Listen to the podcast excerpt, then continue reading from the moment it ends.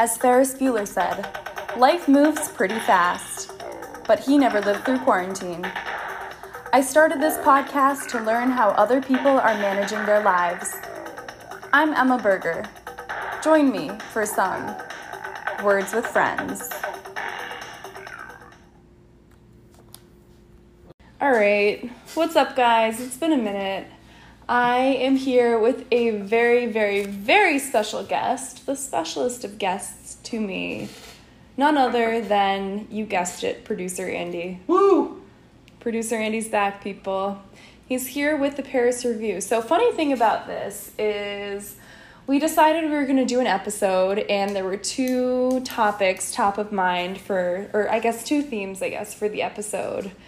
One, reviewing Cuties, the Netflix documentary, and two, reviewing This is Paris, the YouTube documentary. So, I don't know if you guys have been on Netflix lately, but there's this new documentary called Cuties, which is all about, like, child girls. Anyway, so we haven't actually watched that yet, but we watched This is Paris last night. Awkward thing is, my two favorite podcasts, Red Scare just did an episode reviewing Cuties, and TrueAnon just did an episode reviewing This is Paris. However, let it be known that we decided on doing this before we knew either of that. But today we're going to be reviewing This is Paris, which is the Paris Hilton documentary on YouTube. And right off the bat, I just, I guess, Producer Andy, what was your overall take on the film as a whole? Oh my God. Can we back up a little bit? Back up a little bit. Okay, first of all, I just want to say, as a producer of this wonderful program, it's good to finally be brought into the spotlight. I've been kind of waiting in the wings, so to speak, and I'm actually amazed that you even let me utter a word on this podcast. You haven't been waiting in the wings. What are you talking about? I guess I was waiting for my moment to shine in the spotlight. You were waiting for a solo episode. So, yeah. Okay. It's good to be here. And I guess just to set the scene for people, we're broadcasting from beautiful Ann Arbor, Michigan. We're 6 months into a pandemic here. The hazy, blotted out sun of a burning fire on the West Coast has just set. So, if it feels like the end of the world, it probably is. It probably is, yeah. Well, I think they know about the pandemic. It's not, like, special to us, you know. It's very special. It's very special to us, yes. It's very special. It's everything now. It's our home. Can I ask you a question first? Ask me a question. What do you know about Paris Hilton? I know that's hot. I know... I'm picturing, okay, well, now I know a lot. Now I feel like I have the full rundown. Obviously, I know The Simple Life.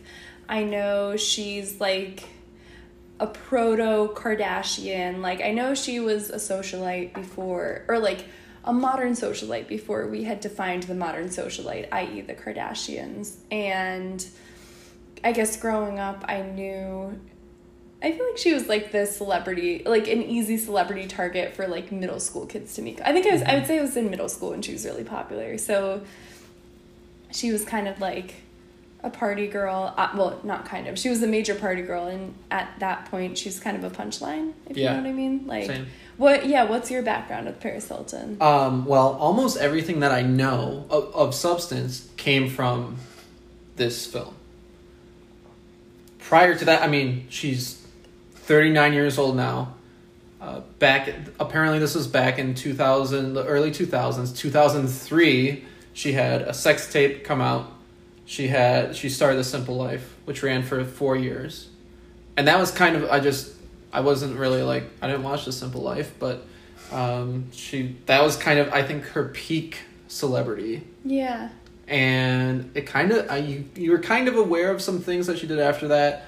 Her singing career, her DJing career, but basically, as far as I'm concerned, she essentially has disappeared for the last 13 years and has just recently kind of come back with this documentary.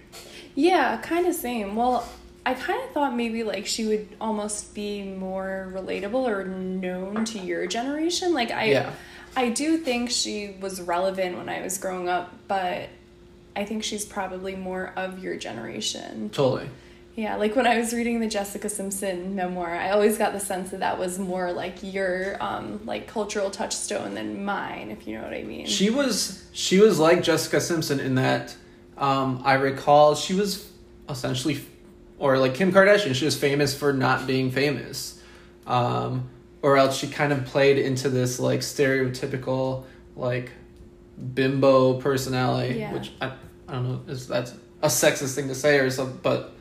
She basically played dumb for America, and she was like this kind of hot blonde. Yeah, that was her persona anyway. Exactly, yeah. Which we kind of have learned that maybe it's more complicated than that.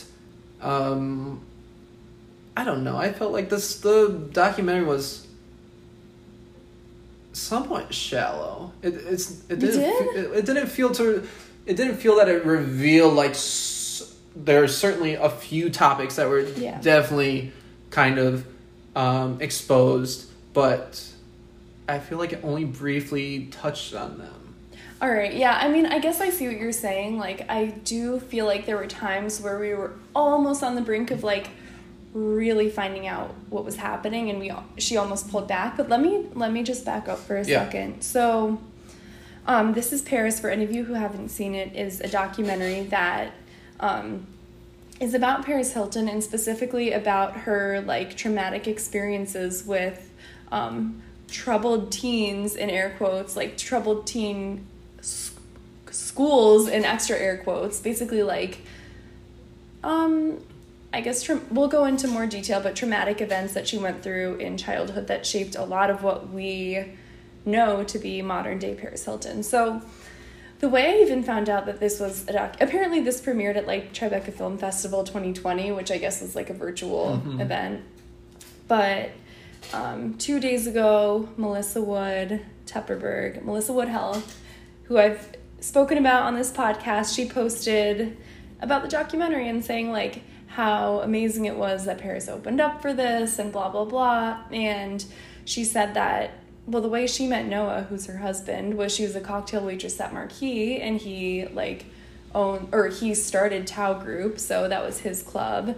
And Paris would always go out and go to Marquee, and she was a waitress she was a cocktail server at the time, and she said like Paris was always so like over the top nice to her and sweet, and like apparently she's good friends with Noah, but initially like that's what piqued my interest, and then like through multiple interactions that we saw throughout the film, I just got the sense that Paris is so like overwhelmingly like sweet and familial and like intimate almost with her fans, and even the like people who work near her, like her handlers and I guess waitresses at Marquee or whatever. So I feel like I feel like the public perception previously was that she was not necessarily a good person, just overall kind of shallow, obsessed with fame, obsessed with money, and then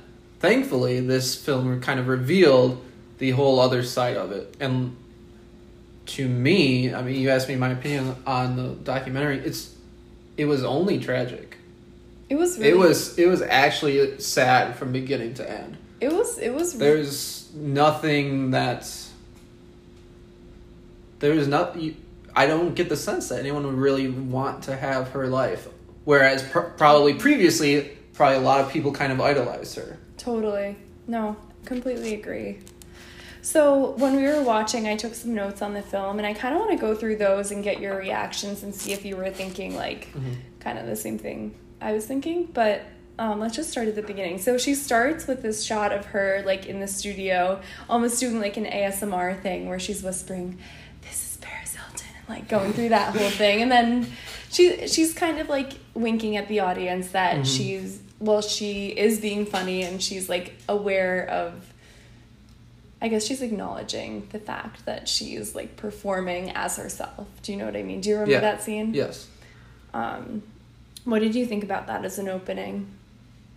I think between that and then everything that follows, you really get the sense there is Paris Hilton, the person, and Paris Hilton, the character. And there is an extreme tension between the two.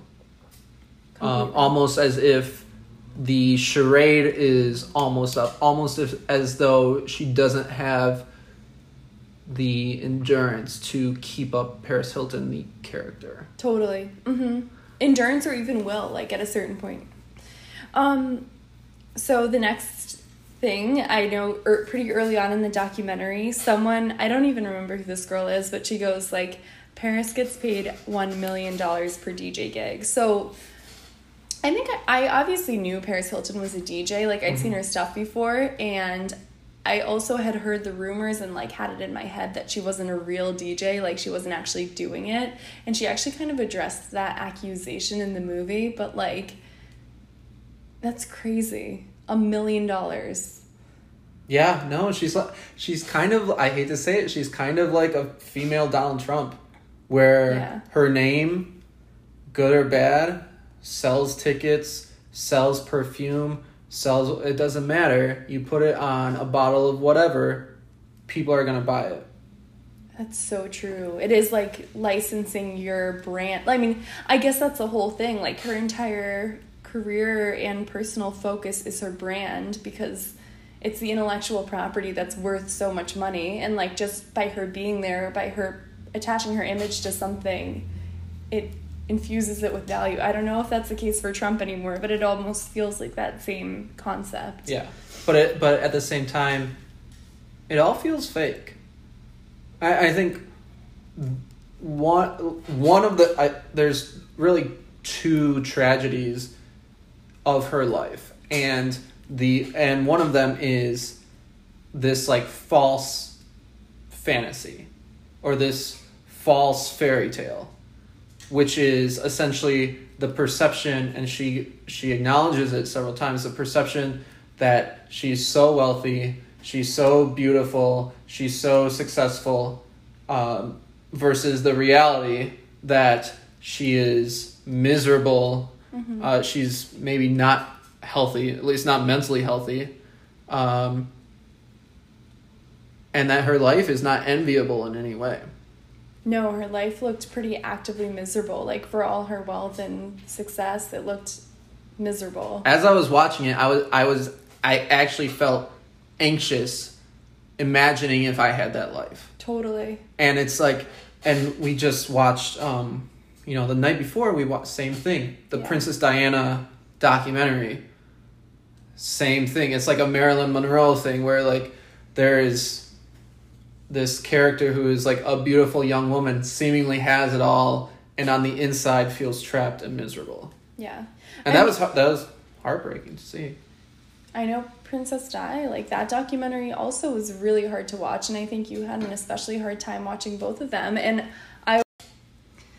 but yeah, the resemblance between those two documentaries was quite striking, in which you, like, see the image of this media darling, like, that's constantly swamped by paparazzi, whose life seems objectively terrible, and then you see the person herself, like, mask off, and both of them seemed, like, emotionally unadjusted and honestly miserable. Like, neither of them seemed to be even, like, minimally okay with the situation. And the great dilemma of it is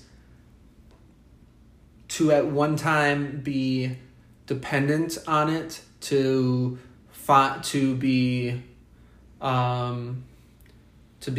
guess, temporarily satisfied by it, and then to also have it slowly destroy you. I've never had that personal dilemma, but I can't imagine to have the rewards and the negative consequence of the punishment of it be in the same place.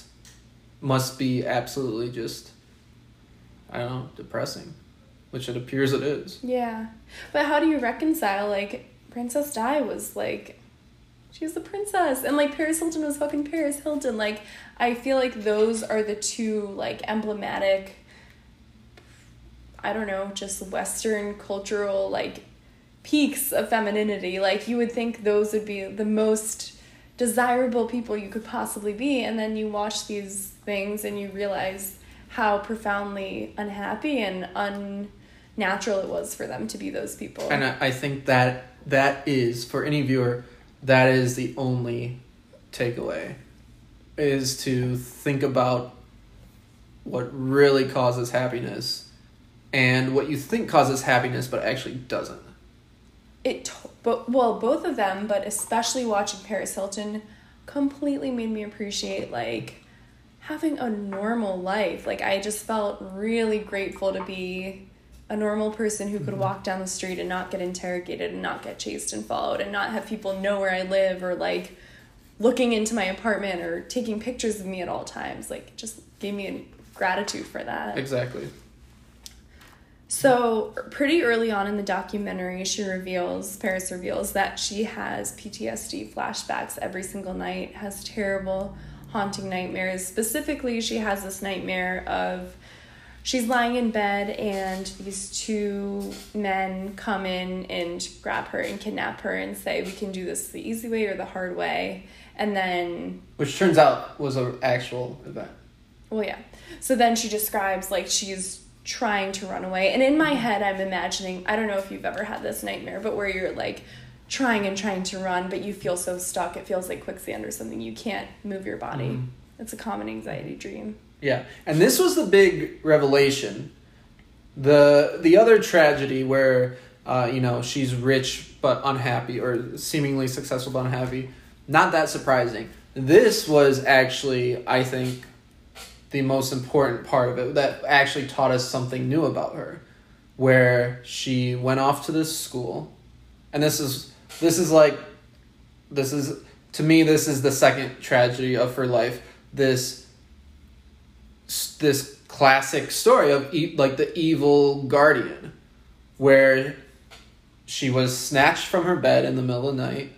Her parents were there witnessing it and cried and did nothing, which I can only imagine is just about the most traumatic thing that could happen to a kid. And she was sent off to this school for, I don't know if it was like, I don't understand it exactly, troubled teens. Well, yeah. No, I was just going to say, I was like very surprised when you said you didn't know anybody who did this or had this happen to, because like... I thought that was like an old-fashioned thing. I didn't know still kids get snatched from their bed and sent to the bad kids' land. No, totally. Like, maybe this is because you grew up in Michigan and I grew up in New York, but I know several people who, like... got into one thing or another. Usually it was weed or nothing bad. Like, they just weren't doing good in school and, like, were, I guess, doing things their parents didn't like. Just getting into trouble, but in a teen way of getting into trouble. Like, honestly, usually weed and stuff. And their parents would send them away to these, like, quote-unquote rehabilitation-type boarding schools. But basically, first you'd go to the wilderness. So, like... there'd be a portion where these people would take you away to the wilderness and you'd be there for a couple months, and then you'd have to go to these rehab boarding schools, which were essentially like private prisons. Is it fair to say when this happens, because I have no idea, when this happens, is it the parents who are saying, hey, we haven't been very good parents, you guys do it? And do we blame them in this case or in every case? Like, is this the fault of the parents? Were they negligent? It's not them saying we weren't good parents. It's saying, like, my kid is unreachable, my kid is untreatable, and, like, it's super complicated. But when your child is under 18, you can, like, impose these things on them. And so this is, like, this element of it I kind of learned on TrueAnon today, but basically... there's a whole industry, like $1 billion industry around the troubled teens market, and they'll have like loan sharks and recruiters and stuff reach out to school counselors and like market these like private quote unquote troubled teens type boarding schools and recruit the parents to send their kids to them. Compassionate Behavioral Health Center is what they call it. Is that Provo Canyon? Yeah, looking at? Yeah. So the school is Provo Canyon, and I'm looking at their website right now. It's funny because they have this like disclaimer: we are aware of a new documentary referencing Provo Canyon School. It says the PCS was sold by its previous ownership in August 2000. When was she there? I think 2003. Like, I honestly think it was post-2000. Like, really? So she's 39, so she would have been... Wait, she was sent there when she was, like, 17, right? She was probably, like, 15. So... No, I think it was still 17? In the 90s. Okay. Yeah, she turned 18 in 99. Right. So she was there before... So they sold it after she was there. So essentially what's happening is the new ownership is like, hey, we know this happened. We bought this from people. Those were the old guys. We have no idea. Which is incredibly unfortunate, because you in a situation like this, you hope for some level of accountability, and it doesn't really look like anyone's going to get it. Yeah, but you know that's bullshit, because there's this whole, like, this element of it isn't necessarily detailed in the documentary itself, but I guess I learned more, again, from TrueAnon, but basically there's this whole network of schools, and it all stems from, like, this one founding school of thought, Sidhu, which was, like, the original one of these schools. And I think they did reference this in the doc, too, but, like, often employees from the original schools will spin off and do their own, which are exact replicas, and then, like, the government will come and, like, shut down these schools for child abuse and stuff like that. For example, like... Maybe that's what happened with Provo Canyon School, and then they'll just reopen, like, sometimes with a different name, usually with the same ownership, sometimes with the same students, etc. So, like, I am sure their site is getting so much traffic with this Paris Hilton documentary, but do you get the feeling that there's, I mean, what do you think are the prospects of any kind of, like, criminal charges? I think the prospects are probably a little bit better now that it's Paris Hilton, but I know, like, charges have been leveled against all these schools on accounts of, like, physical, mental, sexual abuse. Like, apparently the case numbers are, like, ridiculously high for how many kids have been obviously abused in all of those ways and even killed in these schools. So I think... there have probably been charges leveled against them, like, since they've existed. But I do feel like having Paris Hilton be an active advocate against them is probably super helpful. I'm fearful that it seems like it was so long ago, and, you know, maybe the people who were involved have since, you know, gone to different places. It seems like maybe there won't be enough evidence for criminal charges. And I think that maybe my fear is, because it does seem like it was a crime, my fear is that there's not going to be enough, you know, if you tackle someone and, you know, push them up against the wall or whatever, it's bad, especially if it's repeatedly done, but I don't know if that's a crime in the eyes of, you know, U.S. justice system. Maybe not, but that was, like, not even the tip of the iceberg. Like, they put Paris in solitary confinement. They left her... But is that a crime? They left her naked in solitary confinement and starved her, and they force-fed her roommate and sexually assaulted her other friend, but, like, definitely more than that, and physically assaulted probably all of them, emotionally, mentally. Like, you could tell, like, from there. So basically, toward the end of the documentary, there's this whole scene where Paris meets up with a whole group of girls that she was in Provo Canyon School with. And it's kind of like a therapy group. And they don't actually show a lot of it, which I really appreciated. Like, I definitely got the sense that they were together for an extended period. And they were like, we'll just show that this is happening. And obviously, like, not go into too much detail because it's so personal for them. But... nothing about it seemed like a put on. Like, everything about her emotional reaction seemed completely authentic to me. Oh, there's, like, no doubt. Exactly. I don't think anyone could watch this and have a doubt. Exactly. So, okay, let me go back to the point you just made. And keep in mind, I'm completely ignorant on this. Mm-hmm. If your parents, I guess, whatever documentation they sign where they're handing over the legal guardianship of the minor, if those people put Paris Hilton in solitary confinement, Is that a crime? Well, so apparently that's the thing. Like, I don't want to just borrow everything from TrueAnon, but honestly, I listened to it this morning after watching the documentary, and I did find out more about it. And apparently a bunch of the practices that they use to, like, break these kids are actually legal right now. And they were saying, like, Provo Canyon, for instance, is in Utah because laws there are so lax, and like the legislators in Utah allow this to go down because they'll go to like economically disadvantaged areas and put in schools like this. Mormons. And then do you have any Mormon listeners? Because you might have just lost them.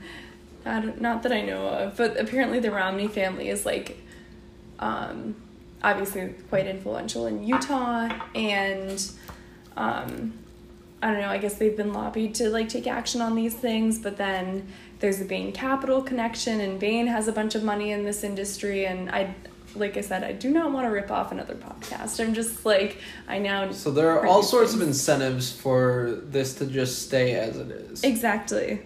Now, okay.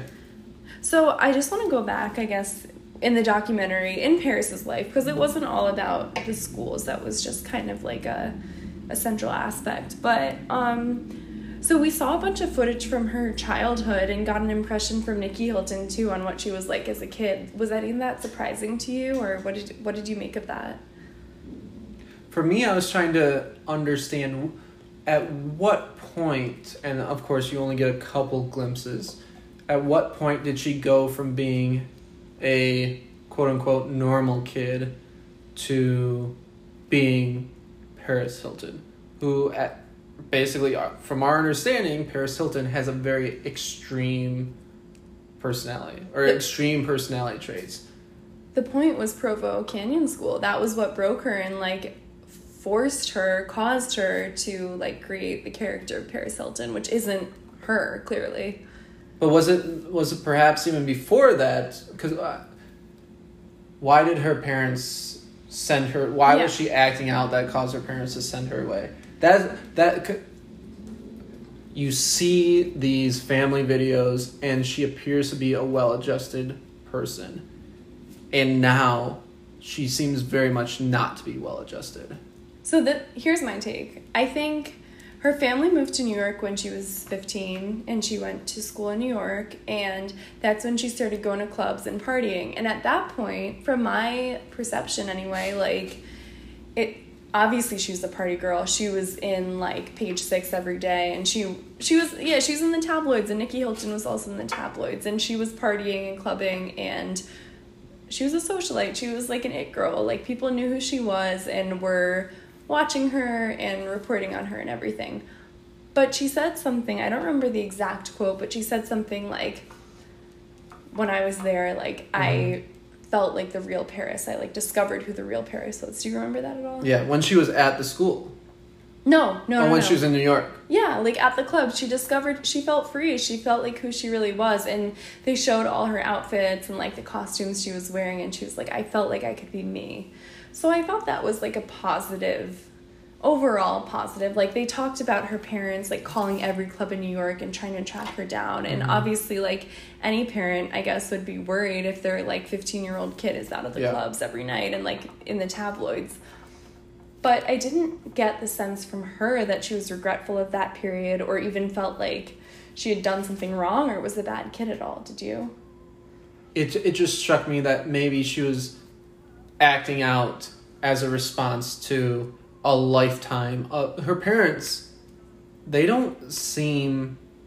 Obviously, they are conventionally successful and have the, you know, they're attractive and they're rich. They have this appearance of a normalcy, but they don't strike me as very good people. If we can, like, you know, talk about the end of the film where she actually reveals this to her mom. I mean, I don't know what you thought about it. Her mom's reaction was like, oh, I'm sorry. And it just didn't seem very genuine.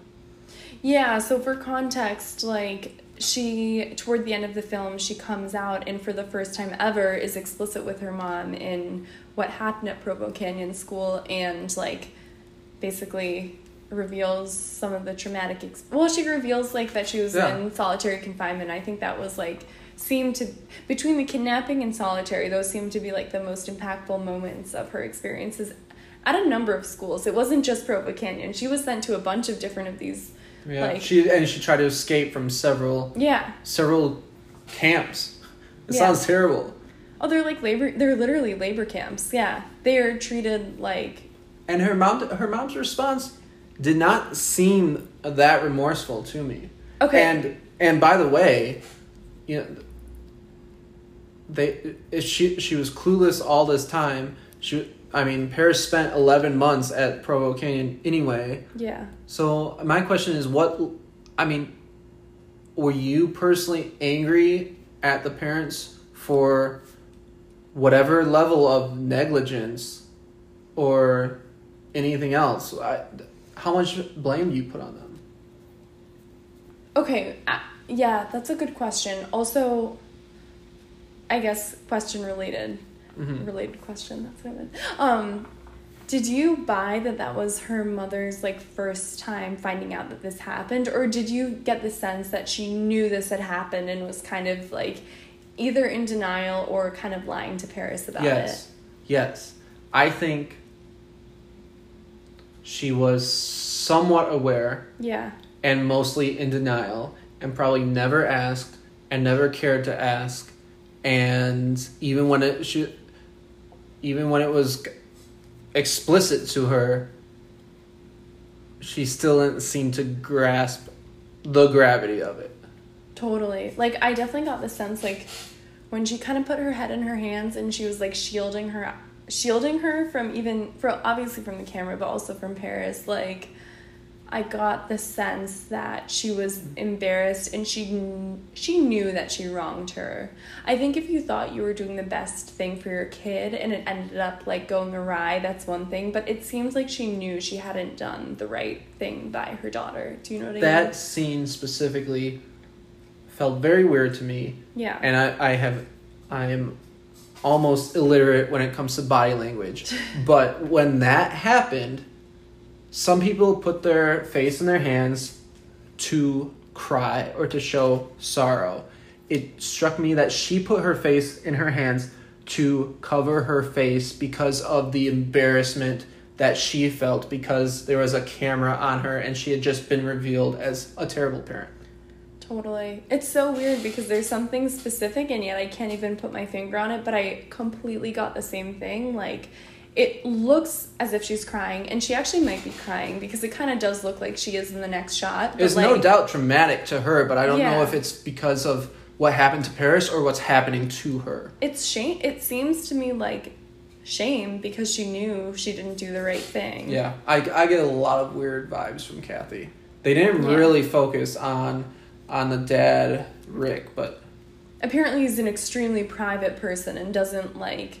For as much as Paris shares everything with the world, he is quite private about it all, which is interesting. And they specifically said, like, how conservative they'd been their whole lives. And, like, both Paris and Nikki, I think, highlighted, like, how many rules they had as kids. Like, no going out, no talking to whoever, no having people over, no going to school dances. And then, like, because of that, she kind of rebelled when they moved to New York and started going to all the clubs. And that's what kind of started her off as, like, an it girl or like party girl or whatever. Right. Well, honestly, bravo to her for coming out and doing any of this because she is in a position of power at this point, and you have to respect her finding the courage to tell a story where she has more credibility than and more notoriety than anyone else that went through there. And for her to have that strength and lend a lot of strength to these other women was, that's a huge redemption of her character, of this, formerly, this person who was this Simple Life, like, totally, like, caricature.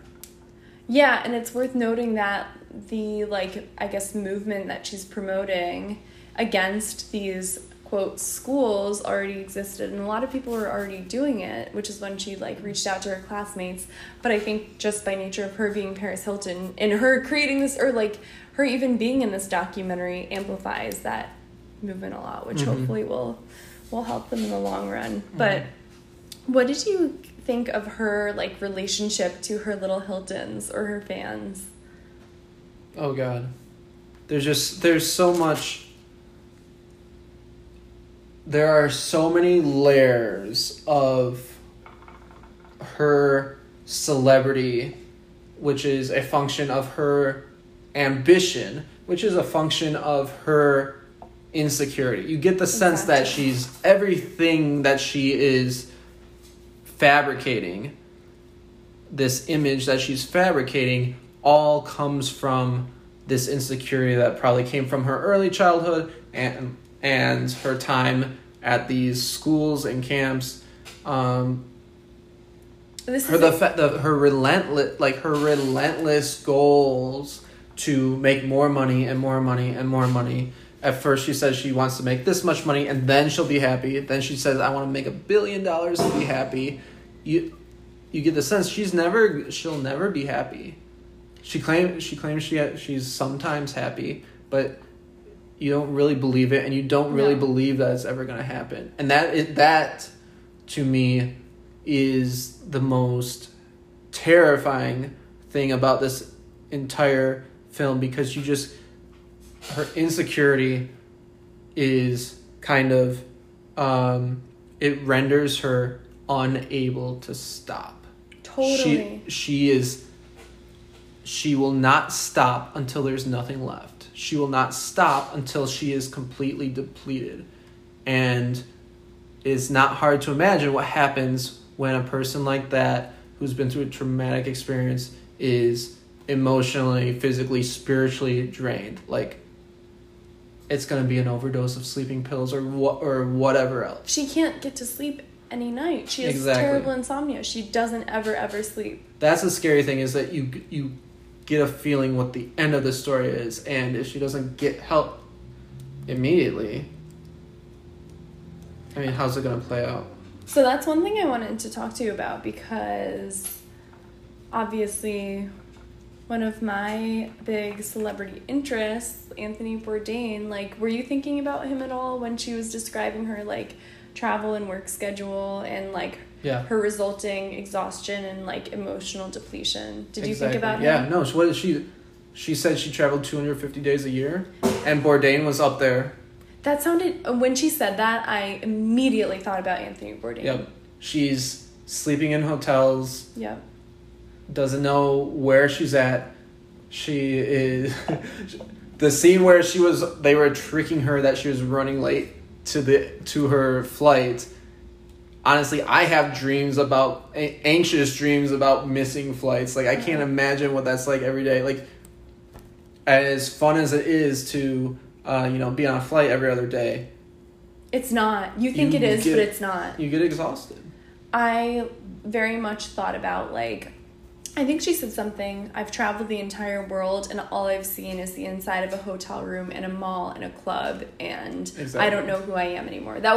I don't remember the exact quote, but I know she ended with, I don't know who I am anymore. And that was, like, so tragic to me, because that really reminded me of Bourdain, even though he obviously saw a lot more than the inside of his hotel room and his and a club and whatever. Like, and the situation she's in, I mean... There's tons of alcohol. There's probably tons of drugs. Who knows how much she has, done of either of those, but that doesn't help your happiness overall when you don't know what day it is or where you are. You know what? There's also kind of, it's like echoes of, like, Amy Winehouse too. Totally. You know what's really weird, and this is something I've actually weirdly been thinking a lot about lately, is, like, all of my celebrity heroes have been drug addicts, like, literally all of them. And I know I don't want that for myself, but, like, all the people who I most idolize have been, like, tragic heroes, I guess, in that way. I don't know if you feel that at all, but, like, almost everybody I look up to in that way has been, like, severely addicted to drugs at one point. I it's terrifying. because you see one side of it. You see the seductive side where this is Paris Hilton and she makes $1 million for a DJ set. Yeah. And she has her own perfume and she steps out of the front door and people are screaming for her and chanting for her or whatever. And it's usually after the fact when we see all the pain and suffering that went on. Thankfully, in this case, we're seeing it going on now. I don't know if she's gonna have the strength and the understanding to figure out how to kind of make it better for her, but you, like I said, you kind of get the sense where her story ends. I hope not. Like, I really, really hope not. But also, like, for all the pressure she clearly puts on herself and is explicit on, like, that she puts on herself to make more money and everything, she mostly is portrayed as the hero, and I think... Okay, wait, two different thoughts. So one is she puts so much pressure on herself and her brand and cultivating this image. It kind of goes against the entire image to even, like, allow this documentary to be created and allow this side of herself to show. It's like a show no weakness brand. And she said as much in the movie. But doesn't it make you admire her? Like, I don't want to put her on a pedestal because it's still Paris Hilton. Like, she certainly has her faults and certainly has done, like, societal damage, and we can get into that in a little bit too. But, like, I do feel like it was genuinely brave and might have, like, dented her brand in a way to put this all out there. Yeah, it was genuinely brave. Probably did not help her brand, although maybe she comes across as more authentic or more real since then. But overall, I think she is. It seems like she's seeking some form of relief. Totally. And this is the first step of it, and hopefully it's a step that will make things better versus seeking the ultimate form of relief. Oh my god, don't even say that. We can edit that out. I mean, I think, yeah, she says explicitly, like, that she's scared to do this, but she'll never feel okay unless she actually does something about it, unless she actually speaks out about it. And, like, knowing you're Paris Hilton and you have the platform you do, you know you can actually influence the conversation in a way that, like, her classmates from Provo Canyon or whatever probably couldn't. Right. So Kim Kardashian is kind of shown... I like the way the documentary introduces Kim Kardashian. So basically there's this shot of her going into a club, and obviously there's paparazzi everywhere, and it's her kind of linking arms with Kim Kardashian. And this fan comes in and is like, oh my god, Paris, can I take a picture with you? And she kind of shoulders Kim Kardashian out of the way, which I think I commented on when we were watching, because I found that funny. I'm like, wow, that girl just shouldered Kim Kardashian like she was irrelevant. And Kim, right after that, says to the camera, I wouldn't be here today if she hadn't introduced me to the world. Right. So Paris could, in a way, take credit for, like, introducing the world to Kim Kardashian, which is mind-blowing, right? She was apparently the original influencer, which I don't know how that's different than any other famous, attractive woman, but... But it is, because this is what they said, and this is how I think of it, too. Paris was famous for being Paris. Kim Kardashian is famous for being Kim. Right. What do they do? Like, nothing. Nothing, but... Everything that they have done is subsequent to them becoming famous. Exactly. Got it. Like, you and I think Cam and other people have asked me, like, well, what is Caroline Calloway famous for? Like, what does she do? I'm like, she makes money by being Caroline Calloway. That's it. And she's just, like, one weird example. Like, there's... a billion girls out there like that. There's guys like that. There, you know, like, she was the prototype for this whole industry that popped up, and you could tell she, as much as she relished that, like, from a business perspective, she clearly has, like, social qualms about the, like, culture she's spawned, don't you think? I think she recognizes it. I don't know how much she cares. I don't get the sense that she is apologizing for any of it. I just have this down that I wrote, like, right after that Kim thing yesterday when we were watching, apparently she said, "Everyone says I'm the original influencer, but sometimes I feel like I helped create a monster." When I watch this, I don't feel any emotion about any of the cultural implications of her existence. I think it would have happened anyway. I don't blame her. I don't think that she went into it with some sort of master plan. I don't think it was her intention or not her intention. It just happened. And so I'm not that aggravated by it. That's the thing. None of these individuals, Paris Hilton, Kim Kardashian, Caroline Calloway, they didn't create the tools. They may or may not have had the foresight. Maybe they were just lucky, but they figured out the formula before anybody else and managed to, like, manipulate it. But I don't blame the individual, I would dispute that she ever figured out the formula. Do you know what I mean? I don't give her that much credit. I think things happen to her. A sex tape, unfortunate as it may be, gave her a lot of notoriety. I don't think that she obviously felt horrible that ever got out into the public. I don't think that she, she said that maybe some other people accidentally leaked sex tapes to get famous, but I don't get that. I think she is more just a product of circumstance. I don't give her the credit that she had, that this was a master plan. Actually, do you think that Kim leaked her sex? Do you think Kim had any hand in leaking her sex tape? And do you think that was in any way influenced by, Paris's rise to fame as a result of hers? Oh, I have no idea. I really don't. It's hard for me to tell whether I'm connecting these two events because I know they're friends, mm-hmm. and they do have similar trajectories. It's definitely plausible. Or is it that Kim modeled her trajectory after Paris's? Because she did kind of go for the same overall image. Yeah, right. But definitely plausible. I don't know enough about the details of their friendship. But also, I think if you're at that level of celebrity, you kind of have a target on your back. People know that it's worth some money. It's all, not to make this an Epstein thing, but think about the way Epstein recorded all these celebrities and these major figures. He knew the implications of having evidence and having footage of these intimate encounters with important people. Mm-hmm. So I think if you're of a certain level or a certain notoriety almost, you might go about your life either being more cautious because you know that evidence of these intimate interactions are valuable, or you just live with the risk that they could be released at any time. Right.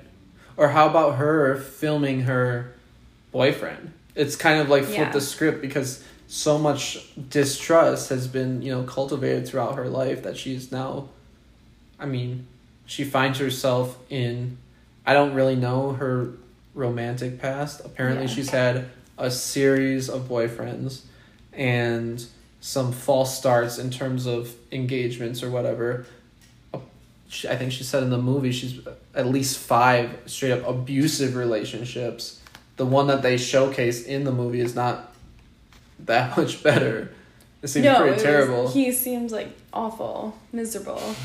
But, so there's this whole scene where she's setting up webcams in her room because she has this new German boyfriend. And eventually we see, a scene with them when she's about to go out for her DJ set at Tomorrowland, and he's just being awful. But yeah. By the way, if it's unclear to anyone, huge red flag. I would say this is a deal breaker. If you are at, minutes away from the pinnacle of your career, or her DJing this biggest festival that she's ever done, and your boyfriend is making it about him and can't put that aside for at least 5 minutes to support her, she's almost breaking down in tears as she's going out onto the stage. Just this up. I'm not really one to hand out romantic advice, but no, in this case, I would say run away as fast as you can.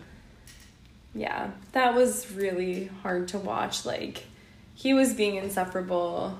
He was really fucked up. She was probably, like... She was snapping. Like, she was definitely not sober, of course, but, like, he was being insufferable. But you gotta have the awareness that, like, for one person in this situation, they have to go out and, like, and, you know, this is it for them. That was literally the biggest crowd I've seen in my life. I've never seen a bigger crowd on camera or anything. So... Okay, one thing, just to go back to the Bourdain point. So when they were interviewing Nikki, she was kind of, or not interviewing, but they were taping Paris at Nikki's apartment in New York. And Nikki was saying, you need to go on a vacation. Basically, Paris hadn't gone on a vacation since she was 15. And Nikki was saying, you're being greedy, like, and Paris was basically saying, I can't take a break. The brand needs me. The company needs me. Like, I need to make more and more and more money. Mm-hmm.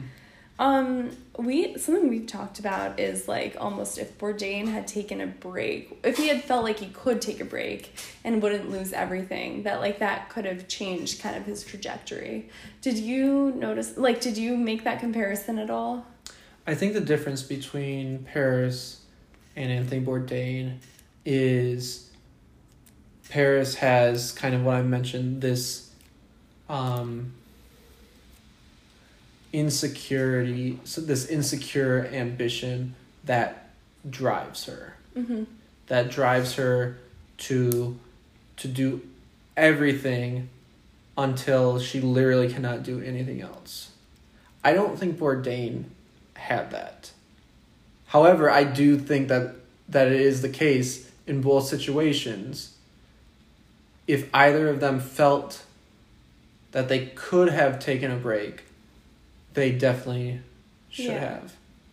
Like, if I were to write a prescription for, you know, how to become miserable, I would say, you know, focus every day on making every dollar and never, ever, ever take a break. And it seems so obvious, but obviously for her, I mean, she has that dilemma where the motivation for the dollar is worth more than taking a break. And you just, I don't know. It's like, you see it so frequently where people just burn out and crash. Yeah.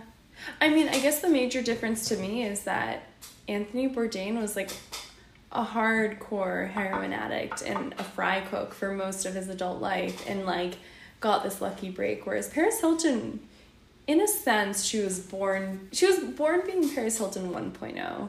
Eventually, she created this other brand, other company, other Paris Hilton. But, like, you wouldn't necessarily think she would have the same chip on her shoulder where she couldn't stop. Like, couldn't take a vacation for 15, 19, 20 years, however long it was. Do you know what I mean? Yeah, like, exactly. So, Bourdain strikes me. He was remarkably unambitious for most of his life. It seems like he stumbled upon the best job in the world, mm-hmm. and did it until he couldn't do it any longer. And he never asked for a break. He never felt that he could take a break. I think Paris's story is fundamentally different than that. I feel like between her childhood and, again, all this, the abuse that happened at these schools and camps, and maybe just her intrinsic personality, she has that ambition, or that the type A personality where she won't stop until there's nothing left. Does that in any way, I guess, contradict the narrative of her being this, like, spoiled brat socialite who was just born into the Hilton, like, the Hilton Hotel's legacy? Yeah. I was, like, surprised, I guess, by her work ethic, because she went above and beyond anybody I know to make every... Not saying this is a good thing. I think she could have... Well, obviously she could afford, but mentally, emotionally, psychologically, she could afford to not worry about making every single last dollar that was out there, but by virtue of her insecurity, by virtue of this persona she's created, and of course by like the wealth goals that she set for herself, she felt she couldn't take a break at all. And that is a tragedy. Yeah. The simplistic observation would be someone who was born into the type of privilege that she was could coast through life. You never had to achieve anything. You hardly even had to have a full-time job. And you would have been okay in almost every respect that actually matters. But, and I'm not a doctor, but it's her brain, all the inputs just produced someone who is obsessive, who is extreme to, you know, in the top 5%, 2%, 1% of extreme ambition, and it's insecure ambition, and you know, we're just seeing the results of it. So do you think it's better? Say you were born a Hilton. Say you were like maybe Nikki or something. If you were born with that level of privilege, is it better? So obviously, like, best possible thing to do is to use your privilege to change the world. And now she's doing, like, her small part to use her voice to change one aspect of society, which is, like, the troubled teens industry is fucked and has ruined a lot of people's lives. Like, beyond their teenage years, Right. It's ruined people's lives. But obviously there are people in her societal position who could have dedicated their entire careers to, like, changing huge aspects of society. Mm-hmm. Obviously, I guess that's, like, best case scenario. But do you think for someone in her position it's better to do what she's done and turned money into more money for herself, or to take, like, the former position that you mentioned where you're like, oh, I have this much money, I don't need to do anything, I can just kind of be here, and you don't necessarily exert any force, positive or negative, on the world? I would almost say the latter. Yeah. I don't see it.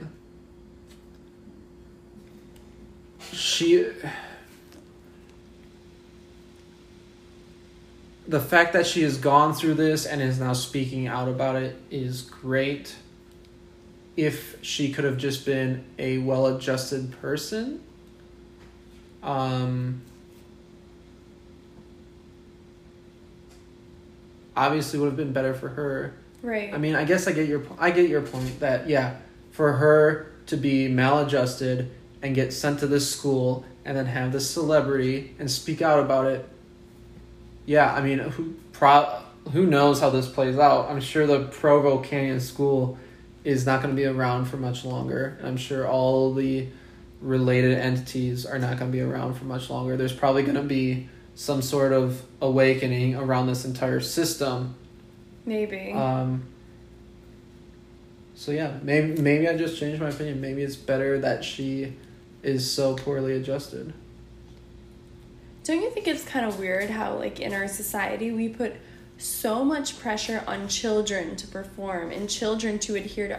I mean, a large part of it obviously comes from, like, you're still relying on your parents and you're still living with your parents, so you have to do what somebody else, like an authority figure, wants you to do. But, like, think back to when you were a kid and you have the pressures of school and the pressures of behavior and, like, who you're hanging out with and, like, whatever you do for fun or what you do in your free time. Whereas, like, as an adult, you do your job and you do your job as best you can, but, like, you don't nearly have the same, like, performance pressure, at least, like, from what I've experienced, as you did in school or when you're, like, earning your stars, I guess, for, like, school or family or whatever it is. Like, we put so much pressure on kids. Yeah, and it's a bit of an epidemic. And I guess it depends on your particular situation. I mean, it depends on who your parents are. Some parents are, you know, able to let their kids live normal lives. Some are, you know, produce the Paris Hiltons of the world. Yeah. And it's really tragic, and I don't have a solution for it. It just starts maybe with better parenting. But I don't know how. I feel like part of it is the fact that we, like, pathologize these certain behaviors in children, like, oh, if your kid smokes weed, you need to send them to this wilderness camp, or you need to intervene. Like, obviously I understand the, like, developing brain argument, but, like, if an adult smokes weed or, like, drinks or does certain drugs, whatever it is, like, I don't feel like there's the same pressure on them. It still feels like you can balance whatever you choose to do in that respect with your professional life or your personal life or whatever it is. But, like, the unfortunate thing is, it's parenting is one of those things in life that no one teaches you. Right. Your parents teach you. If you, yes, implicitly. If you want to understand anything about parenting, you have to absorb it through a series of books and talking to all sorts of people who you think are good parents or whatever. In the absence of that, you just try to figure out shit the best that you can as it comes up. Yeah. And so because of that, a lot of parents make the wrong choices or don't make the right choices. And so sometimes, even if you're a wealthy family, that just because you're wealthy, that doesn't mean that you know how to parent. Obviously, I think the parents in this situation made a mistake. And there's a lot of randomness to it. And, you know, for example, Nikki Hilton, the younger sister, seems like a relatively well-adjusted person. Nikki seems, I would like say, a bitch. But okay, wait, can I dive into it? Sorry, continue. Yes. No. I mean, does she seem like she's not the warm? She does not come across as warm in this movie, but does that mean, you said she's a bitch, but does that just mean that you didn't feel a level of charisma from her? Is it possible that she's, like, actually, like, is she bad to people? Is she good to people? I don't know. She seemed very tough love to Paris, and I don't have enough information to know if it's tough love or if she actually, like, is rude or doesn't like. They don't have the same sisterly sibling relationship that I would want my children to have, right. You know? There's definitely a level of dysfunction in this family. I mean, it's interesting because Nikki now is, well, okay, wait, can I ask your, mm-hmm. like, aesthetic opinion? Paris is fucking gorgeous. Paris is the closest thing to a Barbie doll I've ever seen in my life. Right. Okay, so you agree. Yeah. No, yeah. Obviously. I've never seen a celebrity who looks as much like a Barbie doll as she does, right. ever in my life. She's real-life Barbie. Yeah. And Nikki, obviously, is very attractive, too. But actually, they showed a bunch of pictures from their childhood. And, like, obviously, she was a kid. Like, I'm not saying this for any of them. But, like, Nikki was objectively, like, quite unattractive as a child, I thought. Like, actively unattractive. I didn't notice that. I mean, not to say any child, but do you know what I mean? Like, wow, we're gonna delete that. We're gonna edit that out. No, but, like, I don't even mean it like that. I'm just saying, like, right. I maybe projected the sense that left a major mark on their relationship, and Paris became Paris. Oh, yeah. She was a normal kid, and then she became Paris was always the hot one, and Nikki was always the sister. Right. But Nikki, you can't help but think. I mean, you saw even when the old family videos from, like, previous, like, Christmases or whatever, they made it a point to always talk about how attractive Paris was, right. as a young girl. Well, I guess we don't necessarily know if, like, we were seeing a select, like, number of clips because right. of the Paris documentary. We don't know if it was, like, representative. Yeah. But even still, and I don't know everything about this, but I have a feeling, you know, it's, like, it's very distasteful. It's inadvisable to comment to young girls to say, oh, you're so pretty. Oh, you're so beautiful. Because that just reinforces this idea that, oh, your identity, your social value, or whatever, is based on the fact that you're pretty.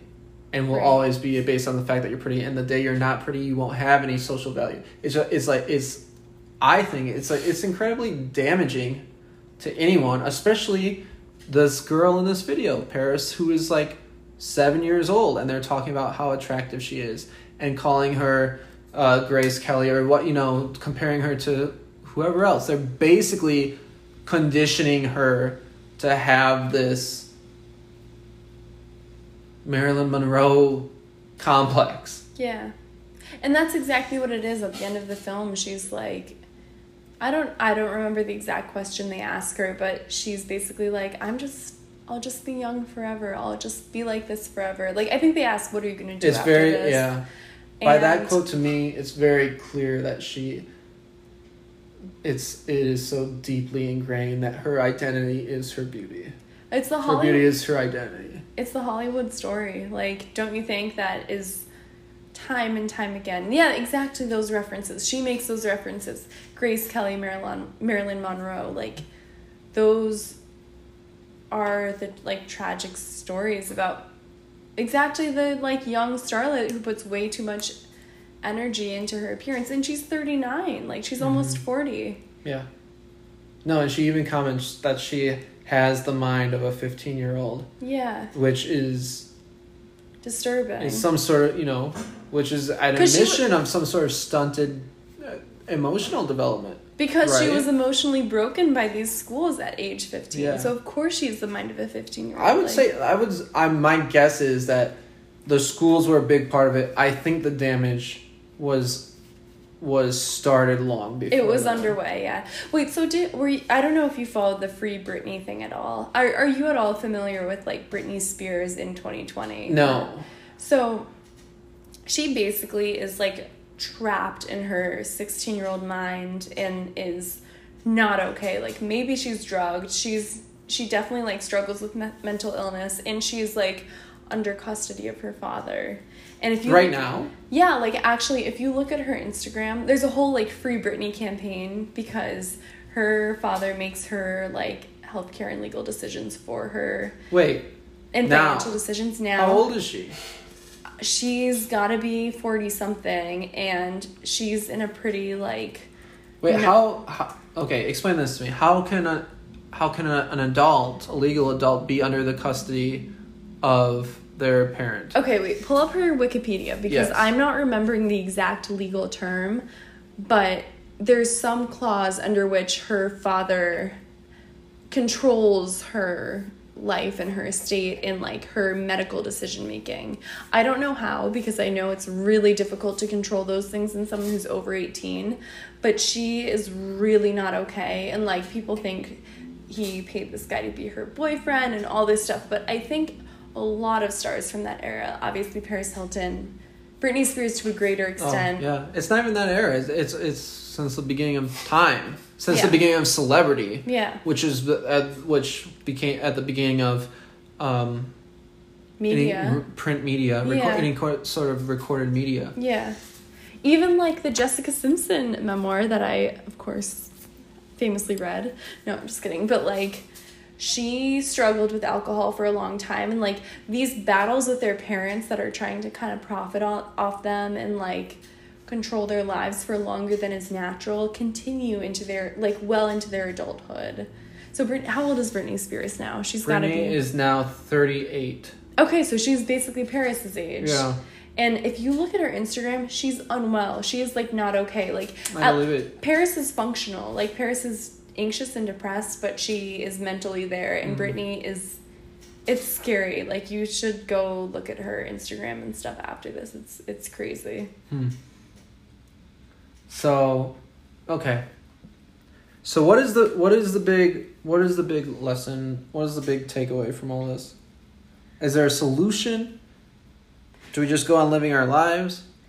I think the fact that she's speaking out and, like, at least... Well, she's been very vulnerable. She's revealed, like, something about herself that we wouldn't expect her to reveal, and she's actually using her platform to shed light on this essentially, like, private prison industrial complex that exists in our country. And it's not the private prison industry, but it's essentially the private prison industry for children, where kids are being physically, emotionally, sexually abused, which is terrible, obviously. Like, I do think she's actually making a positive change in that way. I think the broad takeaway, at least for me, would be this, like, the emptiness of the pursuit of wealth and celebrity in this way. Like, she seems completely unfulfilled. She said, I thought I'd be happy when I made $100 million, and then I thought I'd be happy when I made $1 billion, and she's still working towards that. And I have to think when she makes $1 billion, she won't be happy. So, Paris Hilton, we can't save her. Hopefully she'll save herself. But we definitely shouldn't emulate her. Right. And if any good comes from this, it's that this boarding school system is revealed to be the abusive monster that it is and is shut down. I hope so. I mean, what do you yeah. All right. Thank you so much for coming on today. This has been great. This has been amazing. Let's do it again. Let's do it again sometime. Let's talk about Britney next time. Free Britney. Free Britney, bitch.